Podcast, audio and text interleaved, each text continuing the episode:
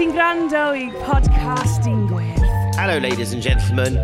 Thank you for coming to the Cinedrome this afternoon. I'm Jason Solomons, the host and programmer of the Cinedrome, and this is my cultural debate afternoon around cinema. I want to talk about filmmaking as a career, inspirational filmmakers, and I thought, is there an inspirational Welsh filmmaker that I know? And I thought, yes, there is, and I'm going to get her here to Green Man. And she said, well, I shall be coming from my mum's birthday party in Swansea to go to the Green Man. So please welcome the hugely talented, brilliantly inspirational Sally El-Hosaini.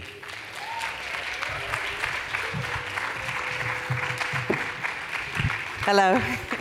Sally uh, is a filmmaker who burst onto the scene, I would say, with her debut film, My Brother the Devil. She has currently got the most popular film on Netflix, The Swimmers, and she's just completed her most recent work. It's called Unicorns, which you've never seen or heard of, but you will today. She's just completed it, and she's taking it to Toronto, uh, the film festival, the hugely important film festival in September. So Sally is... Uh, On, well, she's on the rise. It's just uh, fantastic to see how well it's going, Sally. As, as a filmmaker, were you into film when you were growing up? Is that what you always wanted to do? And how would you do it? How did you get inspired to, to, to even think, oh, I, one day I'm going to make movies? Well, I didn't, actually. so um, my mum is Welsh, um, my dad was Egyptian, and I was born in Swansea, but then grew up in Cairo. And growing up there, you know, at home we spoke English, and I went to an English-speaking school there. And as a result, my Arabic wasn't so great, so I didn't really watch T V, watch films. So I was all about reading and just read books and all about stories. And at the time, I thought I wanted to be a writer or an archaeologist when I was growing up. Egypt's so, a good place for that. Yeah, absolutely. So um, I fell in love with stories and storytelling, actually. And um, didn't actually realize that I wanted to do film until I was in university uh, in the U K, unhappy with what I was studying. And I realized the only times I'd ever been happy was when I was taking photographs, when I was young, um, when I was writing poetry.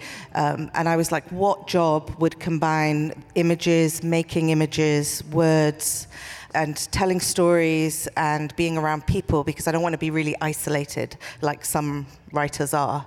And a light bulb switched on, and I thought, oh, it's film. But it hadn't even occurred to me that it was an option, or it was something I could do, because I knew nobody in the film industry, and I had no connections to any of it. And when you don't know anybody, you really are starting from zero. And it, I remember my auntie saying there was someone in her building that maybe did documentaries, but I wasn't allowed to knock on his door because it, it would be too embarrassing. Um, so I went to Q and A's. I handed uh, a lovely letter to Ken Loach at the end of one of his film screenings, and it was just desperately like hanging around, showing up places, um, trying to get my foot in the door unsuccessfully. And then you I went to filmmaker Q and A's like yeah, like, like this. Here, like in this. fact, I sat in a tent like this at Glastonbury Music, the cinema tent in Glastonbury, and in other festivals, watching other filmmakers on stage, thinking, "Oh, how how on earth do I do it?" um, well, you're even more perfect a guest than I thought. Sally. I didn't know this. um, so then I realized, okay, what is it that makes me unique? What's my U S P, my unique selling point? And it was the fact that I speak Arabic, and I thought, okay. Um, that'll help me get my foot in the door. So, in fact, it did help me. And I targeted companies that were making documentaries for television, mainly Middle East documentaries, and they needed people who spoke Arabic. And so that was actually my first job in the industry, was working in documentaries.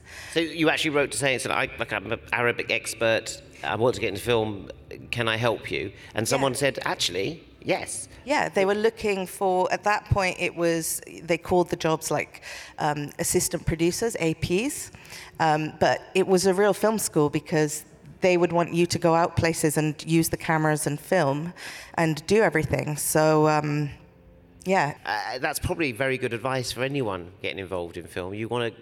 It, it, it isn't really a job that exists. You go and you know apply yeah. for it. You have to go and do something for it. And certainly directing, it's one of those um, mysterious jobs where you can come from any route with all kinds of experiences or life experiences, and also any age.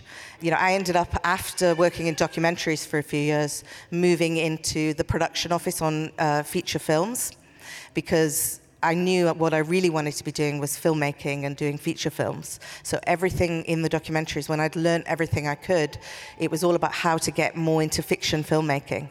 And I managed to get into the production office first and spent a few years in the production office, which was great because, again, it's a film school where you listen and learn and watch everybody else do all the jobs, but also infuriating because you want to be doing the creative and you're there organising everything for everyone um, and it, doing all the logistics. Um, so I did that for a few years, and then I moved and got a job at the B B C where I was a script editor for years, working um, on drama programmes and with writers.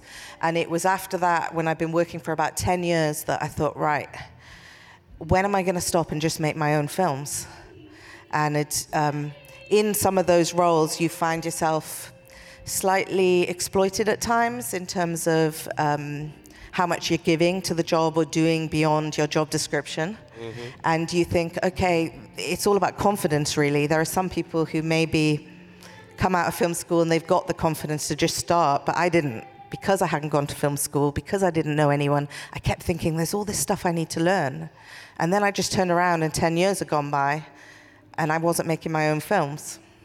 And I think the pain of not making my own films was greater than the pain of just going, right, I've got to do it. And it just drew a line and started, once again, making shorts. But you did make shorts. Yeah. You didn't, you didn't go, right, I'm going to make, I'm ready to do my first feature and everyone's waiting for that. Well, I st- uh, there was a competition for a one-minute film, the BAFTA was running, and it, it coincided with me leaving my job at the B B C, and I thought, let me just try that and see how that turns out. And it did really well, and I like won the Welsh category for it. And I was like, okay, that's just a sign from the universe that I should continue with this. Yeah. And then I wrote um, three very ambitious short films that were about twenty minutes each and got rejected from every fund going. And couldn't get the money for them. And I thought, okay, this is really hard. There's not a lot of finance in shorts.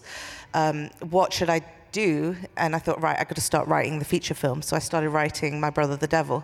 And the reason it's set on a council estate in Hackney is that I was living at the time on a council estate in Hackney. So it was genuinely, I thought I would be filming that in my flat, you know, in my neighbour's flat, um, in a low-budget way.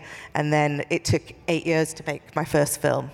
And it, over that eight years, my ambition for the project grew. I'd poured so much into it that, you know, I wanted everybody to be paid properly. I didn't want it to be a micro-budget film. Um, I had a lot more ambition for it, um, that the project just... Um, I could have done it quicker, but eight years meant that I could do it right and the, and the way it needed to be. When I had the script for that film and I needed a producer, that was one of the hardest things, was finding a producer, finding somebody who would concretely believe in the project and join me on this journey and help me raise money.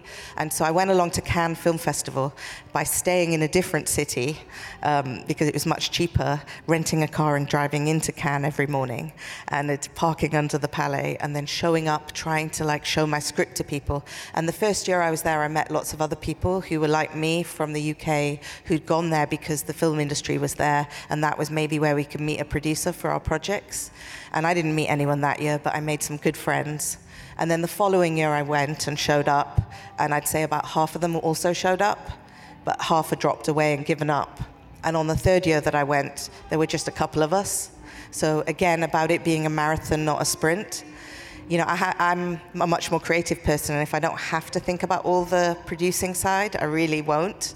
But I trained myself how, how to do that and ended up pretty much producing that film because I got what's called an M G or a minimum guarantee before a producer was on board and raised some money for the film before I had a producer.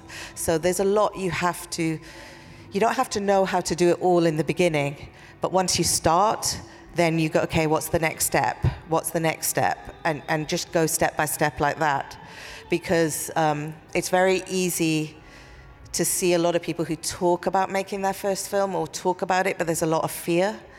And I'd say as soon as you start, it demystifies it, and then you've got something concrete. It's like no first draft of, of a script is suddenly amazing. They're all bad.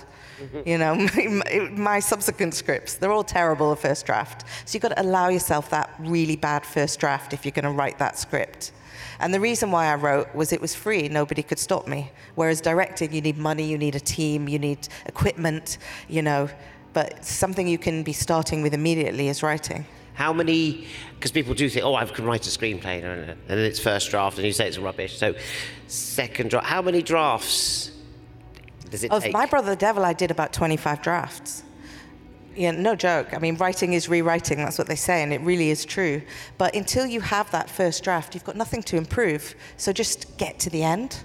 That's always my advice to anyone I meet who's working on something, is just get to the very end, because then you've got something to improve, and then you've got something to show someone, and you've got something to work on and build and develop. Um, and then in terms of not knowing what a script is like, there's a website called I M S D B, the script database, and other sites like Scriptorama that have loads of screenplays online. And the best way, I always say, to, to know how to write a screenplay is to like pick ten of your favorite films and read those screenplays. After reading ten screenplays, you'll know exactly what you need to do. And you have to create your own method or your own process to how you do it. And it's, there's not one way. And I was thinking about how I approached My Brother the Devil and how I approached The Swimmers and Unicorns. They, it was slightly differently for each of them, but it was exactly how it was needed for that particular film. Um, so you adapt to the project. And just the same way you're very careful in choosing the right cast, you have to choose the right crew. So one of the reasons, um, you know, showing up to everything that there is, meeting other people like at the Cannes Film Festival who are at your level also hustling, trying to do similar things, is you make those relationships. And what you then work out is that in five years, those are the people that become the cinematographers on your film and the editors on your film and the actors in your film. And you all move up together and you all make stuff together. And it's suddenly like those people I was making short films with are now in proper jobs in the industry. Mm. And is it important to choose people who support your vision or will will kind of add to it or will sometimes deliver a corrective to it? How do you pick your your team? Because it takes a takes a town, as they say, to make a film. Yeah, um, and casting the crew is something I put a lot of thought into, and it, it has to be the right personalities for the specific project. And for me, it's the people who really have the are there for the love, not the money, and who really have the passion, um, because they're the ones that are going to give their all. Um, certainly in The Swimmers, that was my primary consideration in hiring the team. And it, it was a big budget film for me, um, in that it was a big step up from my first film. But it was quite a long time between My Brother the Devil and... I'm glad you said that, because that's one of my favourite things. Um, Yeah, and believe it or not, I was working every single day between those two films. So I made, um, The Swimmers came out last year, and I made, as you saw, My Brother Devil in twenty twelve. And it got all these, you know, great rewards. Did really well. It did well at Sundance and Berlin, great luminous filmmaking, London. Said Screen International. What? What? So did, you must have thought, brilliant, I shall go and make films every day. And then you realise that the statistics of people who make a first film and then go on to a second film are really dire, and it's actually just as hard, and you have to start over again with a blank page, and um, in order to make it good. I mean, look, it, after My Brother the Devil, certainly doors were open to me in terms of I had a lot of projects come my way, but the truth is they weren't that good. And I had maybe a bit of second album syndrome where I was like, okay, my first film did so well. Now I really want my second film to be everything that I think it, you know, want it to be. And over those many years, I directed three episodes of T V. I had that experience, which was amazing. I... That was for Danny Boyle. Yeah, Babylon, yeah. Mm. And, um, three episodes of T V, like she went and did Casualty. She worked with Danny Boyle, ladies. Yeah, and Jesse Armstrong, who did Succession. um, and it was a lovely team, but that was me directing something I hadn't written before, and that was a new experience. And that was amazing, because it was like, I couldn't believe it was a real job, that someone would just let you do the fun bit, the directing, without all the years of slog writing. Um, so it, it, when you say you were offered some things, second film, and that you were offered projects that came your way, but they weren't very good, uh, what was it that you said, this is, this is, they're not very good, as in this is rubbish, I can't do anything with this? Or you were like, you know, ha- you have to be quite strong to sort of, because it yeah. must have been tempting to say, well, that's quite good, I could yeah. do something with this, but your heart, what is it, your instinct that tells you that's not right for me?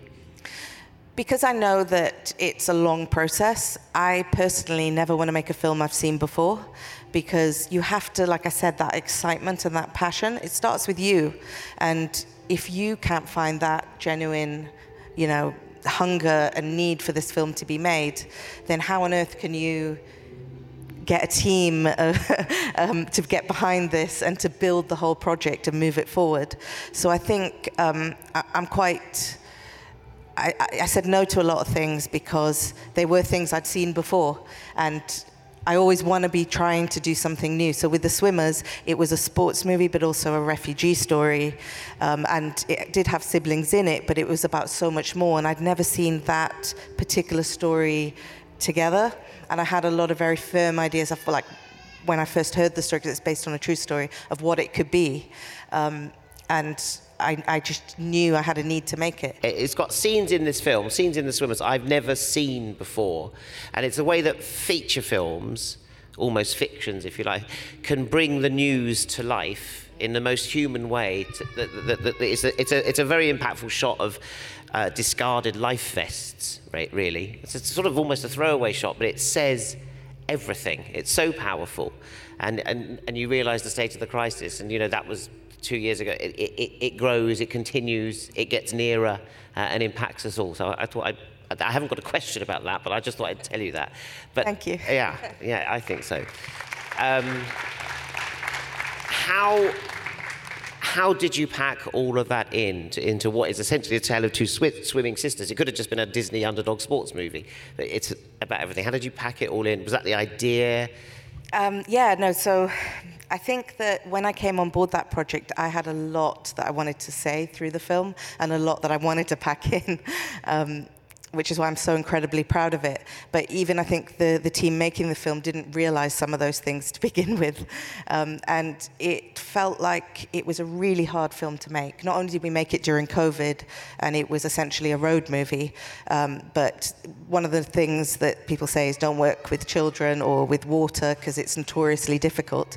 But you know, those dinghy scenes, we really put a dinghy with twenty-five people in the Aegean Sea in Turkey and filmed it for real. And we were in a camera boat tied to the other boat, floating along with them. So when you see the waves, that's not fake, that's real. And um, in order to get that authenticity, I ended up um, casting a lot of refugees in the film as well. Um, and they were the cast members in the dinghy with the actors, mixed in with the actors. And that gave a certain vibe and feeling on set of what we were doing was really important. We were telling a story we cared about, that we wanted to tell in the right way. And we wanted to honor the real people whose story this was. You, you said you, you, you had a lot to pack in. The film is terrific, but it, the journey on doing it, It, it, I admire you so much because it, you must have, working for someone like Netflix, a big production company, working title, you meet a lot of strong, experienced people with money, with opinions, who must have told you many times to do it differently. How do you stick to your guns? How do you do that? How do you argue your way into getting your version there? I'm very determined. um, and to do it nicely with a smile. um, and I think... In the beginning, it's tough, but yes, you're right. Um, a lot of The Swimmers was um, me really fighting for the things, but then I see that as the director's job. You know, it's it's your job to hold the vision for the film and to be the protector of the film all the way through from any forces that could damage it. Not that what I think is right, because it's this weird combination of being a control freak and being in control of everything, but also letting go and being determined and dogged about the things that you know are right, like, for example, having a portion of that film in Arabic. Was that at Toronto last year? Yeah, it opened Toronto Film Festival open, last opened year. Opened the Toronto Film Festival last year. Yeah. They loved you so much that they've asked you back. Yeah. With your next film, which is called... Unicorns. And what's that about? so, um, Unicorns is a... And you're hearing it here first, because we've hardly spoken about it. She wouldn't it. tell me. I was like, tell her. She was like, I don't, they don't want me to talk about it. They won't. She wouldn't give me a trailer, nothing. So, Unicorns is a cross-cultural uh, love story about a single father from Essex and a um, uh, closeted British Indian drag queen living a double life. And it, it was actually a script that I co-directed with James Krishna Floyd that he wrote, um, and it, uh, that was that was. Fun. We've seen James Krishna Floyd, have we not, on screen already today? Yes, he's he's an, he acted in my in The Swimmers and also in My Brother the Devil, and then he wrote this lovely script Unicorns, and I just fell in love with the characters and it. uh, really saw how it should be brought to life. And it, he had worked for seven years trying to get it off the ground. Um, so it's a British film? Yes, uh, and completely. And, well, actually, it's also a Welsh film because Film Cymru uh, invested in the film and helped us realise it. So So you're going off to do that in soon? In se- a few weeks, yes, yeah, September, weeks. beginning of September. So yeah, and is, it, is it, is it uh, in the co- is it It's a in a special presentation. Special presentation. Yeah. Well, I can see why, because you are very special, Sally El-Hosaini. Uh, would you please thank her for her wisdom and her wit and her brilliant films? A masterclass from Sally El-Hosaini at Green Man. Thank you so much for joining us this afternoon. Sally El-Hosaini.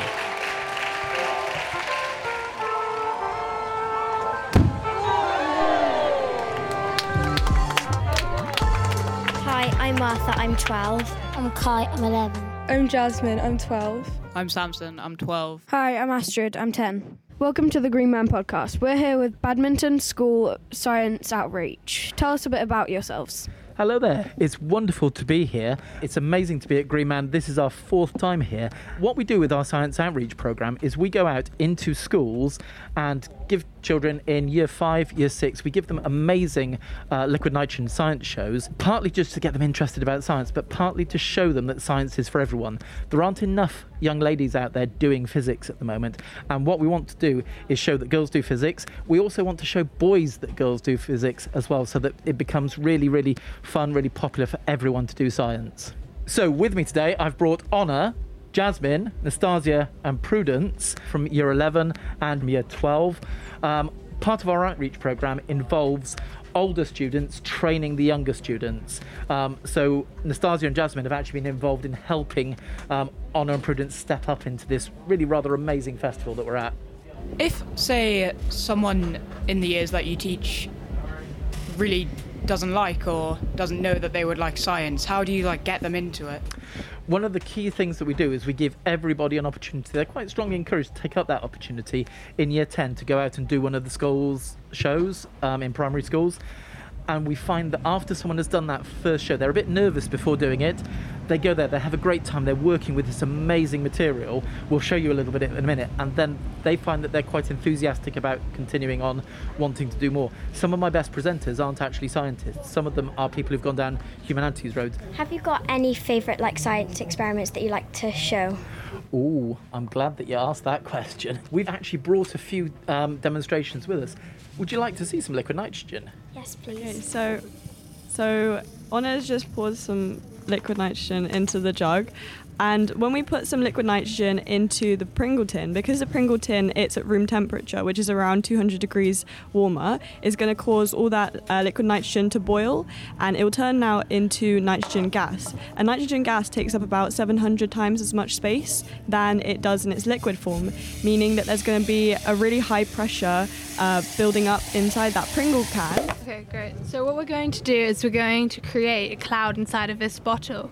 And we're going to do this by putting in isopropyl alcohol, which we use because it's very good at vaporizing. And now what Jasmine's doing is pressurizing the bottle by using the bicycle pump.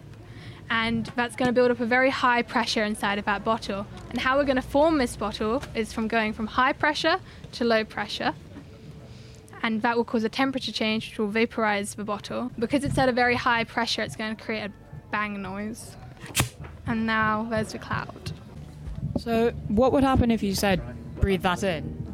It's probably not a good idea to breathe it in, as it's one of the main component, components in hand sanitizer, because it's an alcohol. But in um, small quantities in the air, it's fine.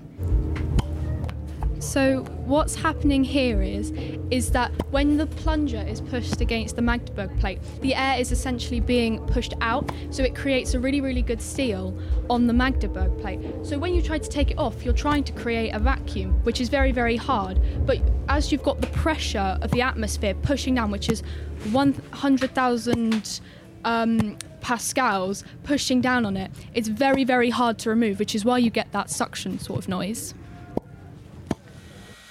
So what has just been demonstrated is what we call Bernoulli balls. It's basically based off Bernoulli's principle. So what happens is the fast-moving low-pressure air coming out of the hairdryer creates a stream. So when the ball is placed into that stream of low-pressure air, fast-moving low-pressure air, there is a sort of area surrounding the ball that's high pressure.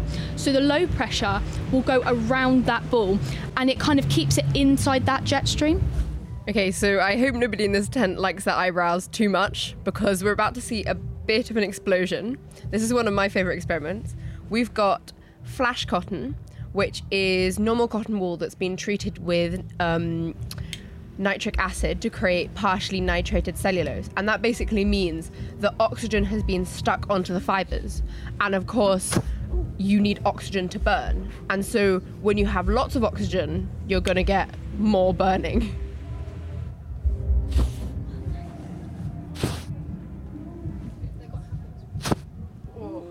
That's the one I was after. Where does the cotton go after it burns up? So it's basically complete combustion of the flash cotton, and now it's turned into carbon dioxide and water, and it's floating around the atmosphere. We're really lucky to have this programme where we're able to go out and inspire young people to go off and enjoy doing some science. In front of me, I've got five people kneeling on the floor in the middle of a festival, just enjoying making a carpet smoke. And it's this kind of thing that we're cr- trying to get happening.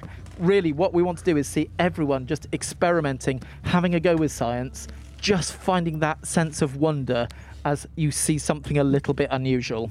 It's been absolutely wonderful to be part of the Green Man podcast, and thank you so much for inviting us. Bye!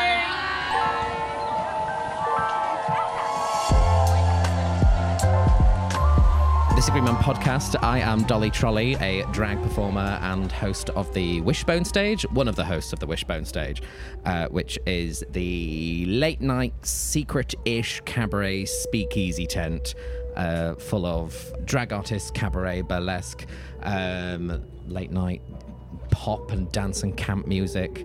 Uh, well, we have lots of different shows uh, going on, which I've had the delight of uh, being involved in this year to host and programme some of it. And um, it's a lovely camp old time. Hi, I'm uh, Olli Dutton, and I uh, am the idiot behind Dutty Disco, which is its sixth appearance at um, Green Man this year.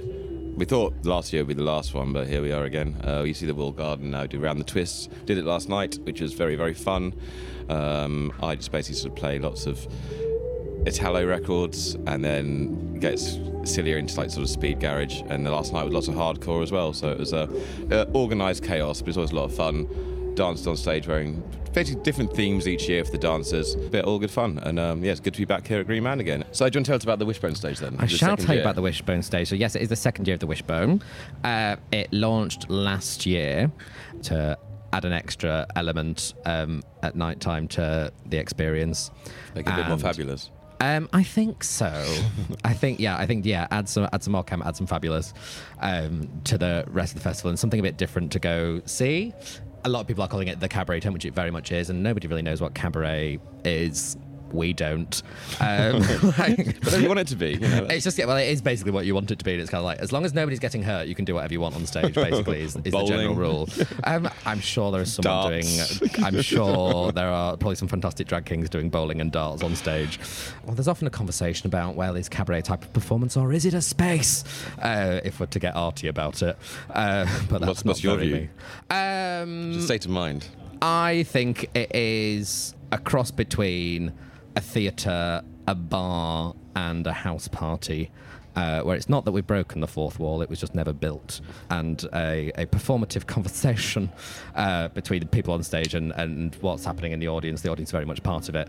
Um, it's very much, I like that fourth wall comment, that's, yeah, that's nice. Yeah, it's like, you can very much see us, we can see you, so put a smile on your face and um, yeah. act like you're enjoying it, whether it's good or not. Yeah, because otherwise um, it's a house party in a bar, so we can kick you out if necessary. Yeah, and, and it's very much like they need to make noise anytime we do something that, whether it's impressive or not, if it looks like we're trying to be impressive, um, then please scream and shout your heads off. Yeah. Um, or like if we're kind of doing burlesque or like costume reveals or something, it's just very awkward if you're whipping a coat off to a, a silver tinsel dress underneath and nobody cares. Yeah. Um, but fortunately, it's been a fabulous audience there. Um, so yeah, it launched last year. It was a secret, well, oh, I'm allowed to, to, to break the secret to podcast listeners of where it's situated. It's out the back of the cocktail, uh, cocktail bar, um, and was quite small last year. And this year they've made it much, much bigger following its success. And there's, yeah, a, a variety of different cabaret acts on uh, throughout the nights, which I've brought two cabaret collectives, uh, one called Cabaret La Douche, which are a trio of myself and some more drag performers called Felix the Freak and Lucinda. Um, and we have a cabaret show in which we are nineteen ninety-nine time-travelling scientists, and the audience are as well. We are all... whether, they, whether they like it or not. Whether they like it or not. It's kind of like we, we tell them what the party is that they're at, and we're like, oh, thank you, esteemed colleagues of the Royal Institute of Chronological Research. And uh, we are having a party to celebrate the completion of our efforts to protect the world from demise by a yassified millennium bug who is quite grumpy that uh, humanity hasn't appreciated the end of the last millennium, and so is therefore going to unleash hell. It's a tale as old as time, isn't it? Absolutely, really, yeah. We were we were asked if we could do a show about the decades, and this is what we came up with. and and uh, so we have a, a time-travelling time teaser, which we um, all ride back in time to the nineteen sixties and then glorify the last forty years of the millennium to persuade the millennium bug that humanity is worth saving. Um, Good. Yeah, um, and in the end the millennium bug says, well, you've tried quite hard, you haven't really convinced me, but you're all going to die of climate change and far-right politics anyway, so I might as well spare you. Um, so there's that, and then we have another cabaret collective called Cabaret Sauvignon, which is myself, uh, Reese's Pieces, uh, By Curious George, uh, who's a nature-themed drag king, uh, kind of a, a David Attenborough of drag. You got By Curious um, B I G as well? That'd be... uh, m- maybe next year. Maybe ne- uh, next year we'll get them. Uh, and Cynthia Seaward, who's a, a lip-syncing drag queen who uh, performs an act about... Um, how familiar are you with Changing Rooms? Uh, I'm, I'm familiar as well. Uh, Do you recall good. an episode where um, they built a floating shelf unit? I don't, but tell me oh, about it. Everyone get on the internet and find the uh, the floating shelf unit and the teapots uh, episode of Changing Rooms. Um, they build someone a floating shelf unit to store their antique teapots that these people care deeply for. I can see where this is going. But the floating shelf unit breaks, and they leave and come back to find all their teapots smashed. And we have a drag queen who performs that scene with Shirley Bassey, um, and it just takes the roof off, um, and it's fantastic. fantastic. And that's my friend Cynthia Seaward, who's with us as well. Um, and then yeah, so we, there's some other cabaret collected as well. The Lip Syncers, uh, Cymrag, uh, National Theatre Wales are here uh, throughout the night, and then it's kind of D Js on afterwards playing. Um, I think Camp Anthems is. Um, their main anthems, there you go. Yes, absolutely, yeah, like Whitney Houston, Steps, ABBA, et cetera, uh, which I don't think you really find as much of elsewhere in the festival, so for those people... I've played a lot of ABBA here oh, over right, the years. Oh, right, well, I need to spend more time at Dutty Disco then. uh, what about you? How many Green Mans have you... What's your Green Man uh, history? I think it's the, this is the, I think it's the tenth or eleventh I've attended. Wow. Um... The first was two thousand nine, I think. Then I had a few years off, but then uh, yeah, but then we've uh, then I've been sort of everyone since then. But then uh, we started doing. I started this with Dutty Disco just because I know Ben, who runs it, quite well, just because I work work in music and I've known him just for many years, a very close friend. And then um, just once I, I said I tried to get a load of my um, that time female friends basically dressed up in latex, and I'll just play pop bangers and like silly Italo disco and that. Yeah. And he said yes. Amazing. So then, then I had to go and um, like ask some friends to do this with me, dancers, and they also said yes. Um, so he was in the, in the walled garden at first. So the first year was just uh, it was me and three people. It was my friend uh, Naomi, friend Levi, who's actually now in self-esteem, so, uh, performing tonight, and then um, friend um, Louise, who's an L F Markey designer, and they did it, and they just they had a really good time doing it, and it was like so, yeah, this worked. Quite a few more people we thought would uh, turned up. And it's fun. So next year we just got more people in. Amazing. And it's fun, yeah. And it's, it's gone up from there. It's, uh, we now sort of do do uh, a gender split for the dancers because it was at some point kind of like it, I did have this thing like you know, me as a white man with these girls dancing like, like that. It's like, it is kind of objectifying and like. So I was like, yeah, that, totally fair enough. Yeah, we do need to split yeah. this uh, split this up a bit more. So um, so yeah, it's it's um, fine. It's um this year is sort of some new people uh, doing it. Uh, some old, some new. And yeah, we moved down to. Um, Uh, around the twist this year. It's just really good fun, you know. It's um, and it's it's quite it's quite interesting to see that the just the crowd reaction. Rather than Twisted, much better because everyone just so much closer up, yeah. so you can really see everyone that's go where, for it. That's there. Where me and my friends go for like a, yeah. a late night dance after all the music. So it's it's it's, it's really it's really good there. And also the weird thing is, I, mean, I sound really old here, but just seeing like loads of really sort of like you know quite young uh, young the youth.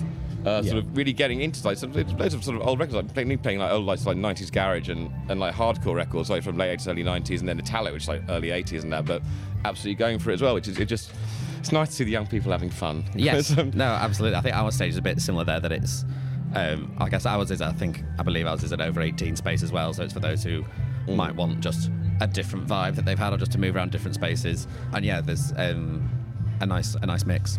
And how, how's the reaction been for it this year? I mean, uh, Thursday night this year was it great? Absolutely bonkers, absolutely wild. I think the tent was open from nine p m and by like five past, ten past nine, it was full, absolutely rammed. They were turning people away, couldn't fit people in.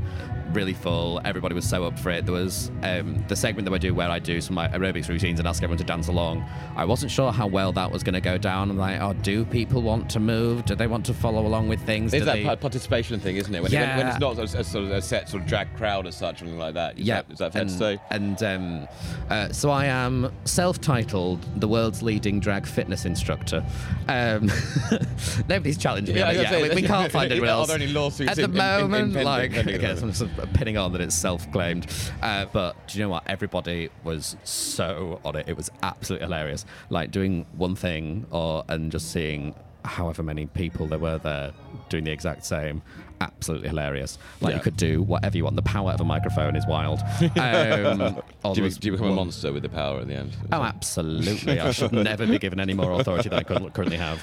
Um, now they're letting you do this as well. And now they're letting me, yeah, this podcast is, yeah, beware, we're taking over soon. So obviously yeah. you said that it's in your second Green Man yes. intent anyway. So, um, I mean, are, are you a festival goer generally um, or not? Or? Yeah, I've been um, going to festivals since I was about sixteen. Um, I'm now what, nineteen now. I'm yeah. very kind, um, and um, but I'm not Green Man before, but it is it is now my favourite festival. Yeah, I, will, I will admit, um, it's just got a completely different vibe to all the others. Yeah. I'm just like they just aren't any idiots here. You know, there's no rubbish on the floor. It's lovely. You can have a sit down and not be surrounded by you know fag packets. So it's good that it's like people have just come to see something wild and weird, um, particularly with our tent. So we're because we're a secret-ish tent, we're like not on the program. Um, no, no, it's an open secret now. No, it's an it's an open secret. Um, although people keep asking us what the password is. There's no password. But to tell, and ev- the, to tell, them, tell everyone different ones. Never been a password. Um, I know we were then conspiring and thinking what we should uh, make it. I'd like to meet you and chat to you. And, um, Indeed, well, thank you very much, yes, Olli. Thank you, Olli. Yeah. We've been Olli and Dolly. Yeah, on the Green Man podcast.